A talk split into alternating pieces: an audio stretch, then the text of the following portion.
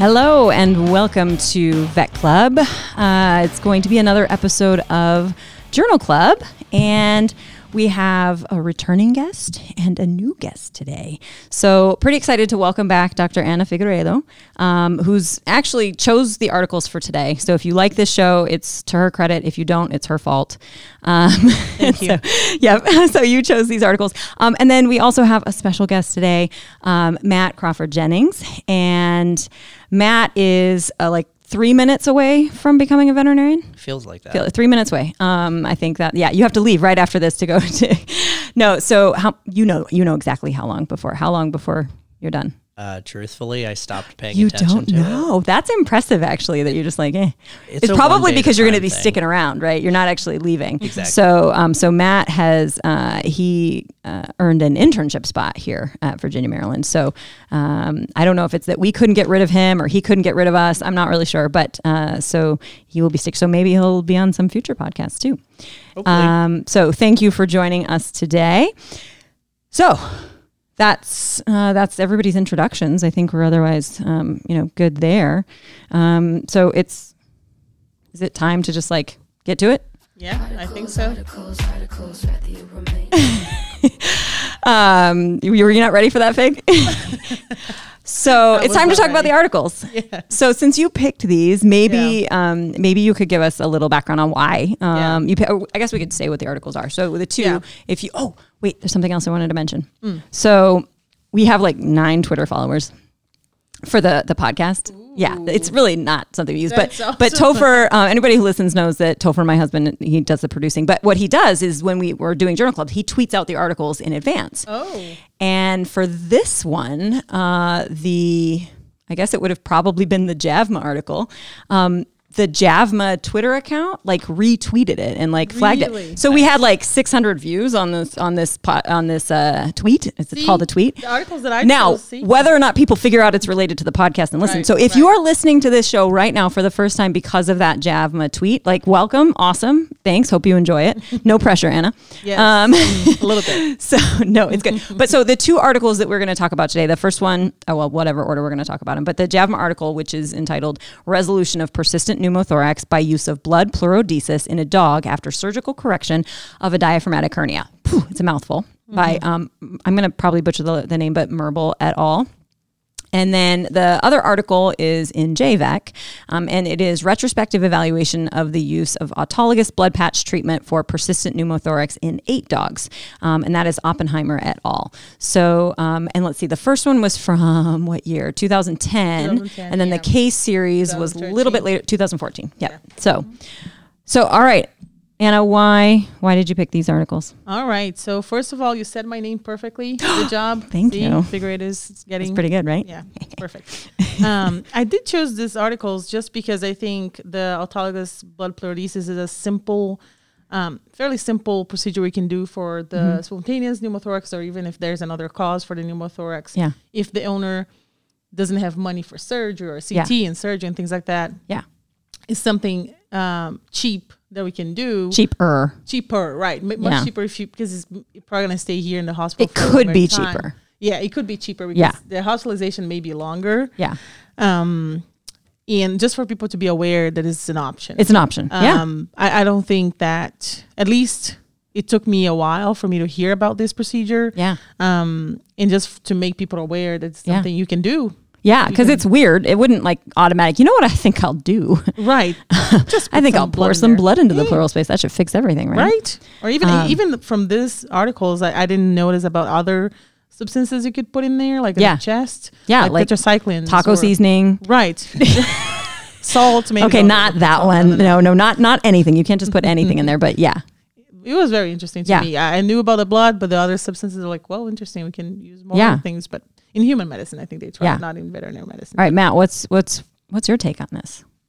Uh, you The know, overview. I, I think it's really interesting. I, I heard about this when I was working with a different criticalist in Maryland, and Mm-hmm. it kind of like blew my mind. Like, you usually want to take things out of the chest, not put things into the chest. Yeah. Um, so I think this is super cool. I, I like being able to have alternative options for treatment plans Mm-hmm. because the gold standard is not what everyone can do. So it's just kind of nice to Yeah. have different things in your arsenal.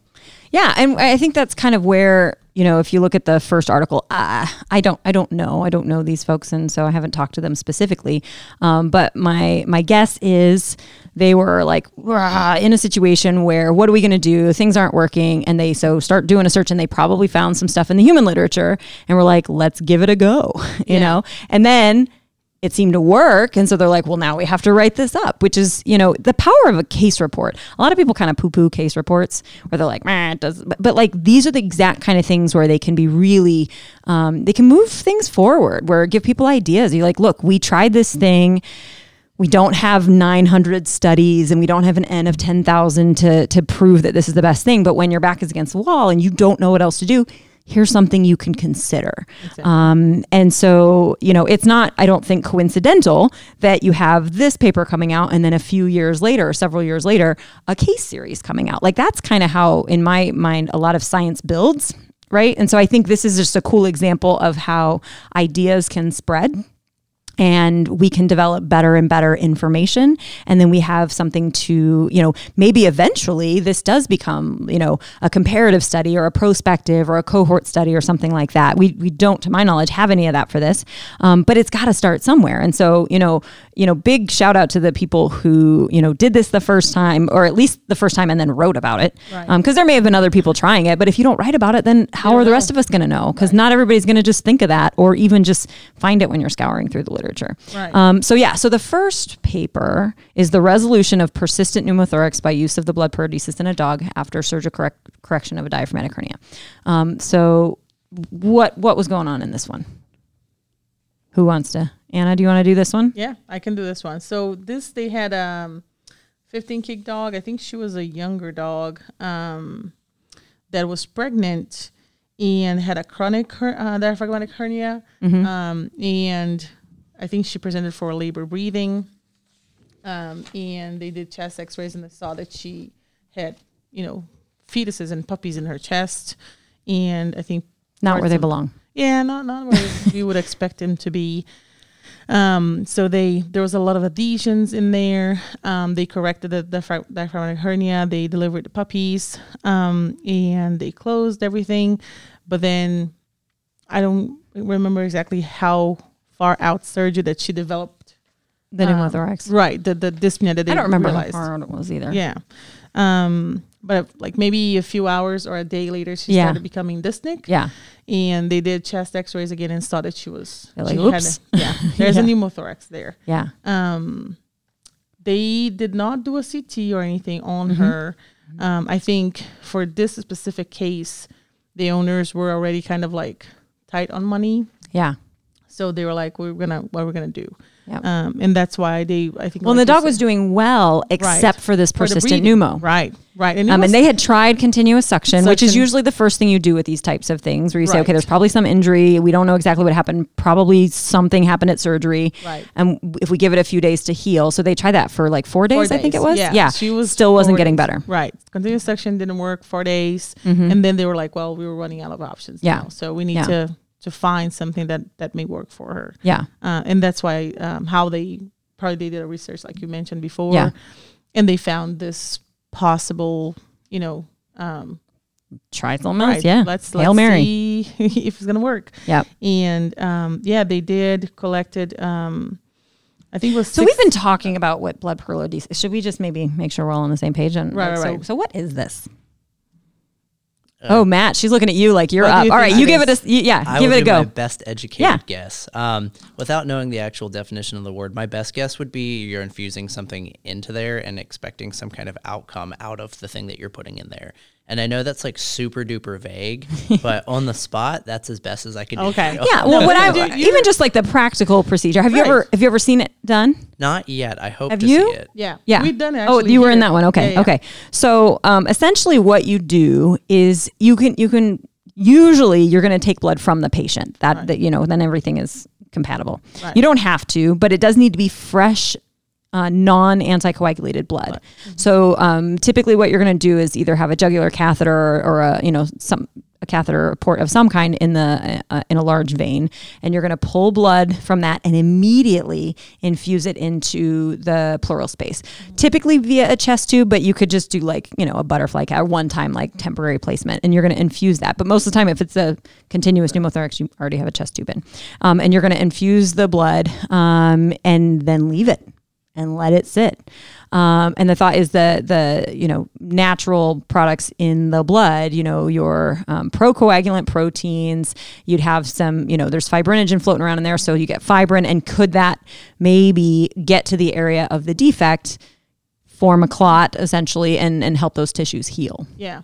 It's basically create also inflammation in there and try Yep. to create To more fibrin stimulate more to seal, scar right. tissue, yeah. Yeah, and try to seal whatever the defect is. Mm-hmm. Um, and yeah, that's basically what they think that blood clots also may help. They don't know exactly the Yeah. mechanism, but it's mainly So yeah, that's the for the blood. Obviously, if you're putting something other than blood, blood clots aren't going to do it, and then you're Right. really just counting on like the irritation Right. and inflammation. right, Yeah. right. Um, but yeah, that's the the the, the main goal of the blood pleurodesis. Yeah. Um, And so technically it's pretty simple, right? Right. Pull blood from the jugular or whatever vein and then put it into the chest tube. right, and then you can And leave it be. let it be, or people like roll the patient around or move around to try to. That always seems kind of silly to me. Yeah, Like, it's always it's always a husky. I feel like so because that's who gets the spontaneous pneumos. And you're like, um, okay, good luck with that. Don't get bitten.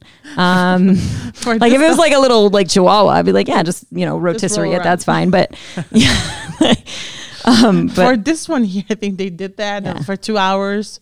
I don't know how much that helped or yeah, not. yeah. yeah. They said position of the dog was altered left to right, Right. lateral every 15 minutes for two hours. Right, Ah. right. It seems to me. I mean, again, if you're primarily worrying about irritating everything, sure. If you're wanting any clots to form, that doesn't Right. actually make a lot of sense to me. Right, right, right. But I don't know. Yeah. Um, well, that's you know, I think regardless, you know, the main thing is just infusing Yeah. the blood into the pleural space and then giving time and see. yeah, For for this dog, they did I guess only one time hmm and it sealed. yeah, it seemed to work.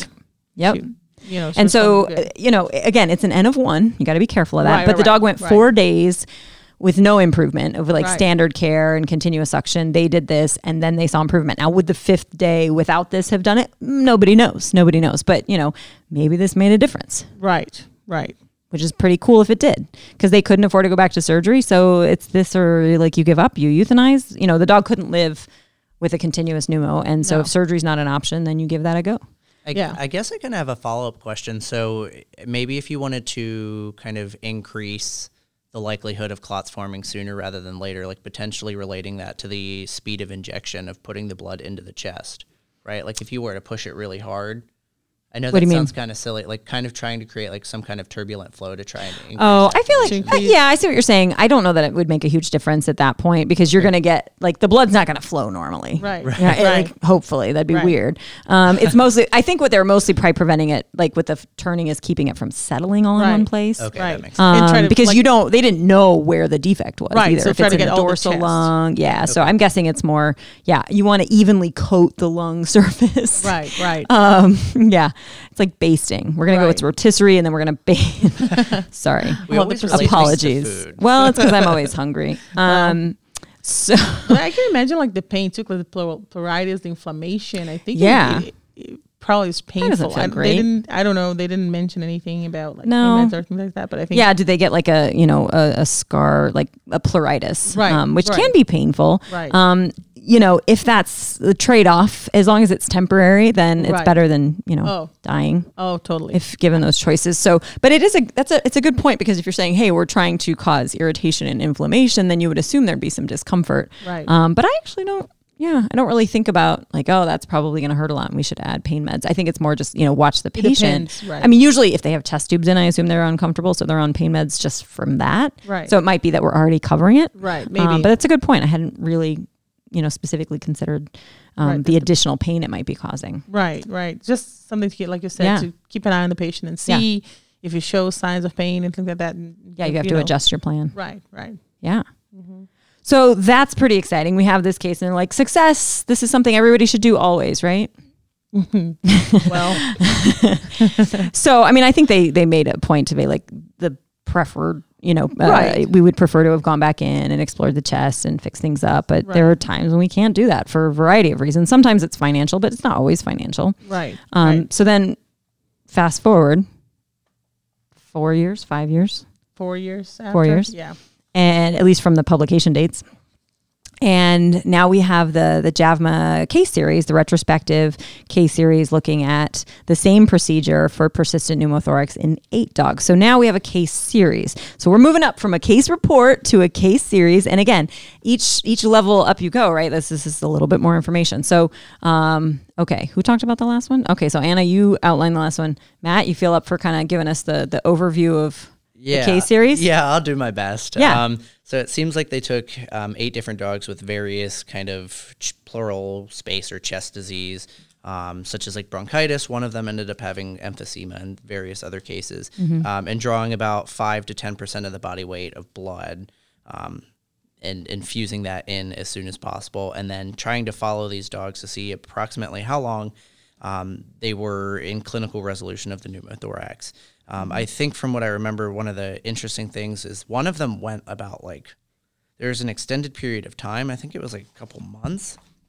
About yeah, about two months that one of these dogs didn't have pneumothorax recur, um, and then they had to either do it again or that dog did not do very well. I can't remember. I might be. Oh, I can't remember if that them was the one they considered. I think that was one of the ones they considered "quote unquote" successful. Yeah. Yeah. Because I think I'll- this I'll was take a the little issue with. Yeah, he was the 16 year old, I think, pointer Yeah. dog that reoccurred two months after the first infusion, and then they did it again, and then the ge- the dog was okay for like 10 more months. Yeah, right. So it's like semi-successful. right, right. Yeah. Well, but the dog was already 16 years old, 17, Wow, going to 17. you saying they should have given up on it? no, Ouch, no, Ann. but I no, no.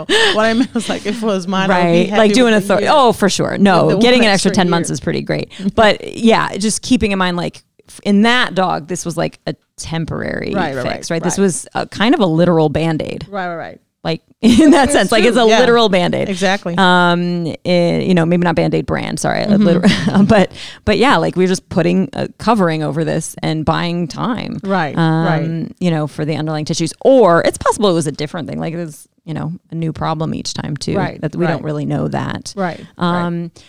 But uh Yeah, and what I think is from out of this eight dogs, the only one there was one of them was the the chronic bronchitis that you uh, mentioned, Matt, that didn't it developed pneumonia, and this was the one that did not respond well. yeah three days after the blood patch they Right. ended up euthanizing that Right, one right, because Yeah. he just got worse. So And then they had variable follow up for the rest of them. So Right. one, um, yeah, eight months, one year, four months. Uh, the other one, 13, 13 months it, uh, after the first blood patch, it died. Right, I don't right. remember if that one was for the same disease. Yeah, that one was the same disease. And I Yeah. think probably the owners were like, "Mm, we're good. yeah, Um, but that could have been, again, the, was that a recurrence of the old disease or a new problem? Because that one did have um, Ebolas right, and then yeah, uh, two months, and then almost three months. So Mm-hmm. kind of all over the place. It, this was retrospective, so you get you know up until you have. right. Um, but uh, yeah, they reported in general pretty good success. Now,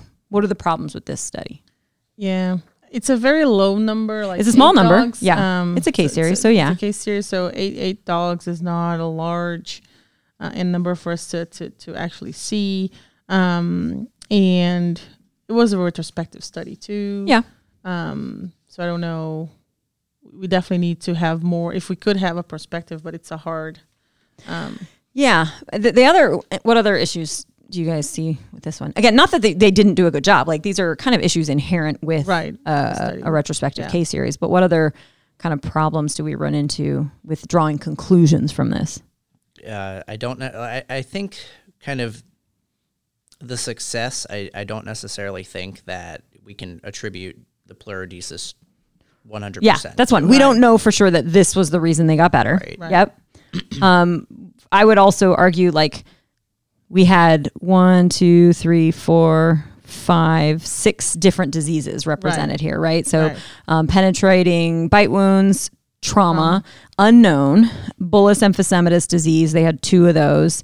Uh, possible grass awn migration Uh, so we had two traumas and a chronic bronchitis, um, maybe bulla. So like, you know, so it's not you can say, oh, they did well if they had this disease and not if they had that disease, um, you know, or how do we characterize the severity or what type, you know, that's where we start. That's the next level, right? Right. Um, so again, this is the next thing after a case report is a case series. So they're saying here's multiple instances where this is potentially something you can use, um, and we had, um, you know, what we observed as being success um, at least in some of them, and so other things to consider. Now, the other thing to note um, of this, which is different and but important to note, because if all you had was this case report, you'd be like, "Woohoo, it worked and everything's great." Um, and then if you did it and it didn't work, you'd be like, uh, "Give up. This is the worst thing ever." So one thing is that you had um, multiple sessions in a number of these patients, right? Right, so in I think half of them, uh, the of them dogs, was- you know, improved after Right. one session, Right. But the rest Um, needed at least one more. yeah. And so, but, but that's all over the place too, right? So one of them it had two sessions two days apart. Mm-hmm. One of them had three sessions over four days and then had another one a year later. That was the 16 year old dog. Yeah. Um, you know, one of them had two that were just one day apart and then another one had two that were 30 days apart.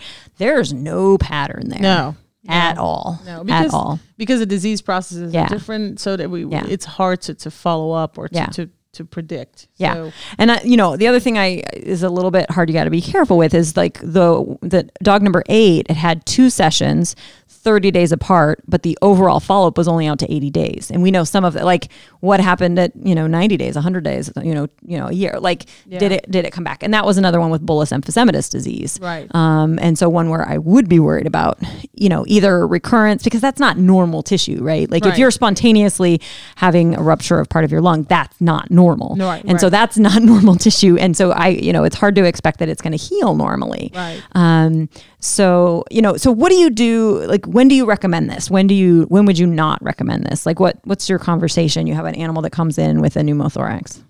I don't necessarily think I would recommend it for every single case. Mm-hmm. I think uh, cases that I would think it might be indicated is if surgery's out of the question, like maybe the dog's not a good candidate, uh, anesthetically, surgically, finances come into play, Mm-hmm. um, which is kind of often the case, right?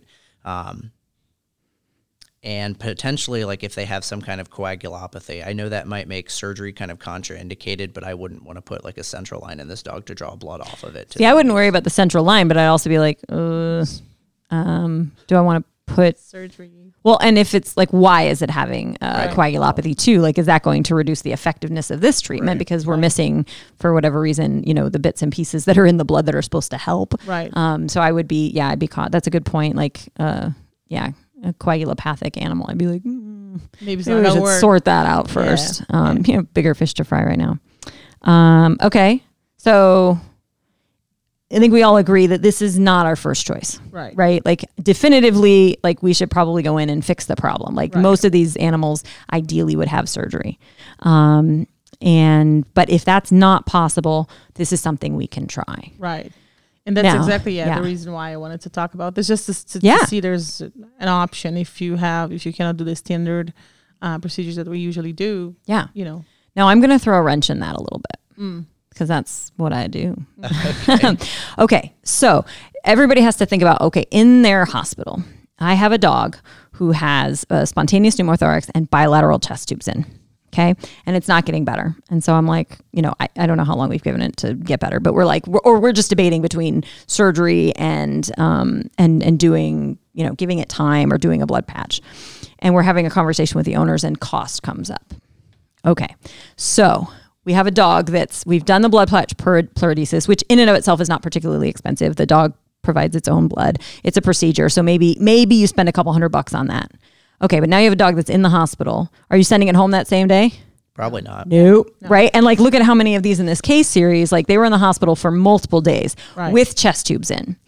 That's expensive right. right like that starts to get expensive and so one of the issues i've had like the, one of the cases that we've done that with here is the owners were trying to like avoid having to do surgery primarily for finances so we tried this twice it failed twice and then it they took it to surgery so Right. in total that was longer time in the hospital for the dog and more expensive Right. so i think what we have to be um, a little bit careful with is the conversations we have with clients is you should do this like surgery is the right option if that is absolutely off the table, like what you said, Matt, like it's off the table, that's not an option. We can try this. It's not necessarily a money saving option though. Right. Like I can make it cheaper. Um, but it ends up like if people are like, "Ooh, I want to try the cheaper option." No, you're going to spend more in the long run, Right. And and this one's a like, we don't know if it's going to work. Right. Versus the other one is like pretty good chance it's going to work.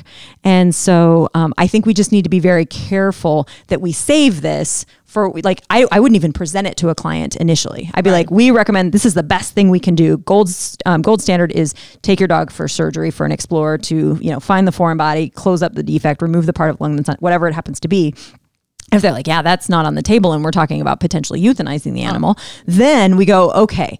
Here's another option that we can consider. I cannot guarantee this is going to work. Um, it's still not going to be cheap per se. Overall, it would be cheaper. Um, but yeah, that's the, the issue that I've run into occasionally with people. They're like, oh, let's try this first. And I'm like, no, No, let's no. like that should not be plan A. Right. Plan A shouldn't be let's eventually see again. I'm going to plan plan A. Right. Um, right. And that's exactly the reason um, why, because, you know, like you said, we offer gold standard first Yeah. surgery. uh, Yeah. Usually surgeons want the CT and see what's Yeah, in there. And we've then- talked about that here. Right. They're wrong and about that's that the, one. That's the thing. That's the thing. Just, you know, do a median sternotomy and, and explore. And, um, but if the, the owner said, no, Absolutely I cannot not. do that, Yeah. I'm going to euthanize, then you're like, Yeah. okay. And we know clients change their minds, you Right, know, right, so they right. say that and then you try this and then it failed and or maybe they, you know, then the GoFundMe comes through or whatever. Right, right. But and then so that could be another thing, right? Like, okay, you know, we're trying to gather the funds or, you know, whatever's going on or it's coming up on a weekend or you can't find a surgeon to to explore the dog. And so while we're trying to sort this out, we might as well try this in the meantime. Uh-huh. But then I would also warn the owners like, hey, this could come back in like a month or a week, um, a year. Like we haven't fixed the problem. Right. So if we can buy some time and you can start, you know, putting some extra, you know, money into the piggy bank, maybe stop drinking your coffees, whatever. I don't know, save some money because there's a decent chance this could come back and rear its head. And then at that point we should really try to do surgery. That that's Right. kind of how I would approach it. Yeah. Like this needs to be seen as a salvage, as a as a last resort or as a as a stopgap, you know, buying right. some time. Exactly. Which I think seems that's more reasonable. Um, not as a replacement for surgery. Right. Like we need to be very clear with folks like, oh hey, yeah, here's an alternative. You're like, no, no, no, no. Yeah. It's Um, just that a implies they're equal. Yeah. And that's the thing that, yeah, always being very clear with the owner and saying, Yeah. you know, And maybe you get lucky. fix. Maybe you get lucky. You do it once and everything gets fixed right up and cool. Like, you know, buy a lottery ticket too while you're at it. But Right. it is about getting lucky. Um, so until, you know, until more research can be done, which this kind of study like this would be really hard to do, let's be Right, honest. right. Um, because one, you're already selecting, like ideally, no, I'm not going to say. Matt, you're going to say what if you were going to design a study to answer the question uh, about blood patch pleurodesis? What would you what would you do? I that's a that's a good question. I just feel like there's so many variables I would want to try and figure out in the study, like trying to predict the likelihood of ho- if it's going to work and if it works, trying to get some kind of duration of how long the resolution will be, and if that changes among certain types of diseases like bronchitis or like a grass awn or something like that.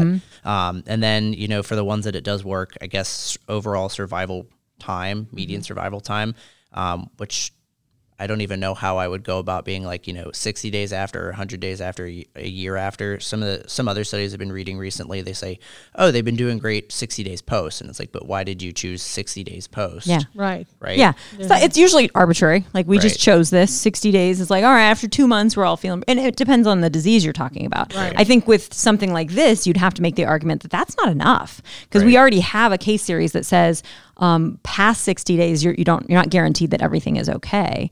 Um, you know, what are your thoughts, Fig? If you were gonna again, no, no limitations, you just want to design a study to answer the question about when we should use a blood patch I think and when we should do surgery. Yeah, I think it depends on the cause of the pneumothorax. I think this Right. So step one is we have to pick one disease to right start with. because if we're gonna yeah. go all over the place, then That's too many gonna- confounders. gonna- yeah, that's Yeah. That's not gonna tell us. So yeah. So- step one is pick one right, cause of right. pneumothorax. Is it and study that. spontaneous? Mhm. You gotta get all the huskies. Is there a bulla? Yep, Right. exactly. Let's Yep. get all the huskies and spontaneous pneumothorax, and that's Yep. let's focus on these Yep. and see. You know, are we gonna recommend? We're gonna have two um, it's going to be hard to get a good number. Are we going to have one group that's going to go to surgery and do? Yeah, that's the right way to do And it. then right? It's going to be a randomized controlled. So you're going to say, okay, you know, the next 50 dogs that come in with spontaneous pneumothorax and are found to have a bulla, Yeah. um, or are, you know, we don't identify a specific underlying cause and then they're going to go for explore and then they get randomized. You're either going to go for blood patch and maybe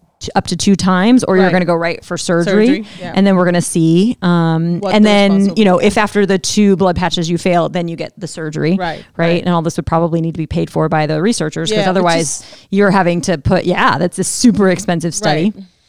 Um, but you need to make sure that they all have the option. Otherwise, you if you do an observational study, which you can also do, you're now selecting for the patients whose um, clients couldn't afford surgery, Right, and so that introduces some additional confounders that can um, can throw things off. But you you could do it that way. Right. Um, you know, it's a little bit again, it, it adds some some extra layers that make it harder to interpret. But you could go that route Right. um, and then say, okay, what percentage of you know of the animals that had with this specific disease, this very precise protocol, we do it the same way every time, blah blah blah, and you know what was what was the outcome? Right. There's another option for a study. What other what else could we do? It'd be hard to get approval. People wouldn't like it, but.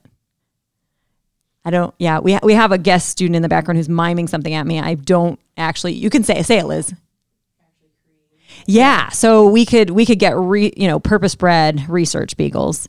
Uh, well, it doesn't have to be beagles, but research dogs, and you can create a pneumothorax in half of them, and and then you can randomize them that way. So it's not client owned animals; it's all under controlled circumstances. One of the advantages of doing that is then you can go back in and like get tissue after the fact to see Right. like okay, let's look histopathologically.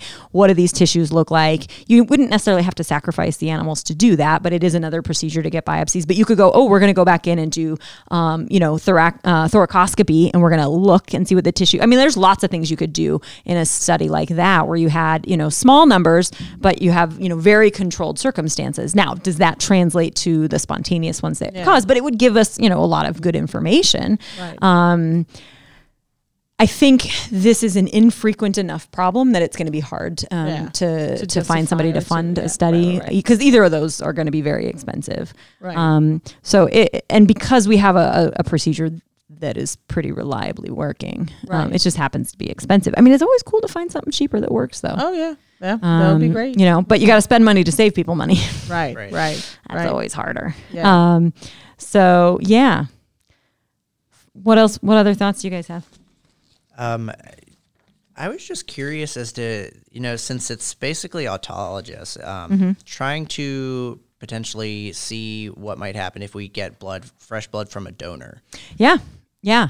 That might cause more irritation and inflammation because you got a bunch of foreign antibodies in there. Maybe it would work better. Yep, Now it would still have to be fresh blood, right? right? So you couldn't get like a bag of blood from your, your blood bank because Right. that's going to have all the anticorps. Although maybe you could. I don't know. Maybe that could be a study enough- somebody tried. yeah. If you're primarily working on the inflammation or, you know, maybe the other substances. Um, Right. You know, I don't. Are, are there veterinary reports of using the other substances that you guys are aware of? I'm not. No, did you find anything? I did not Anna? find anything that used Um. So I mean, maybe it doesn't matter. So maybe you know, maybe you just try some plasma, some fresh frozen plasma, and you And thaw that out, and it's right. cheaper. And, and there's you know, we usually have more of that than we have blood. Right. Um, so that's potentially you know an, an, an option, or yeah, uh, find some other you know overall moderately irritating substance, and you know go that route. Little chemo in there. Yeah, Just just- take everything just off a little bit. I mean, we do intracavitary chemo Right. for right. cancer patients. So something like that could potentially work. It's not absorbed systemically at a super high rate. I don't know. Yeah. it's Um, just a, matter Interesting of things to think about. Yeah, because I was thinking about what Matt said. Like, if you um, take blood from a donor, and this, let's say, this patient, uh, you know, has had transfusions, or I don't know how like, the Mm-hmm. reactions, get, like severe reactions. I don't know if they could Haven't the develop. foggiest. I have no idea. I mean, because there's not a ton of, you know, antibodies on your pleural Right, surface, space, yeah, right? so- like there shouldn't be. right, Um, I, I wouldn't think, but I don't know. right, Um, I mean, but we also give blood directly into the bloodstream of other animals. Right, so, right. yeah, would you need to cross match them? I have no idea. I have no idea. Yeah, Um, but again, if your back's against the wall, it's something you can consider Right. trying. You know, if you're out there and you're like, uh, you know, the animal's already anemic. I don't feel like we can, you know, Trans, we can pull more blood from you know this patient to put it even into his own pleural space right now. Right. So let's try something else. I mean, Yeah. that's that's kind of and then and then write it up as a case report, please. Yes, definitely.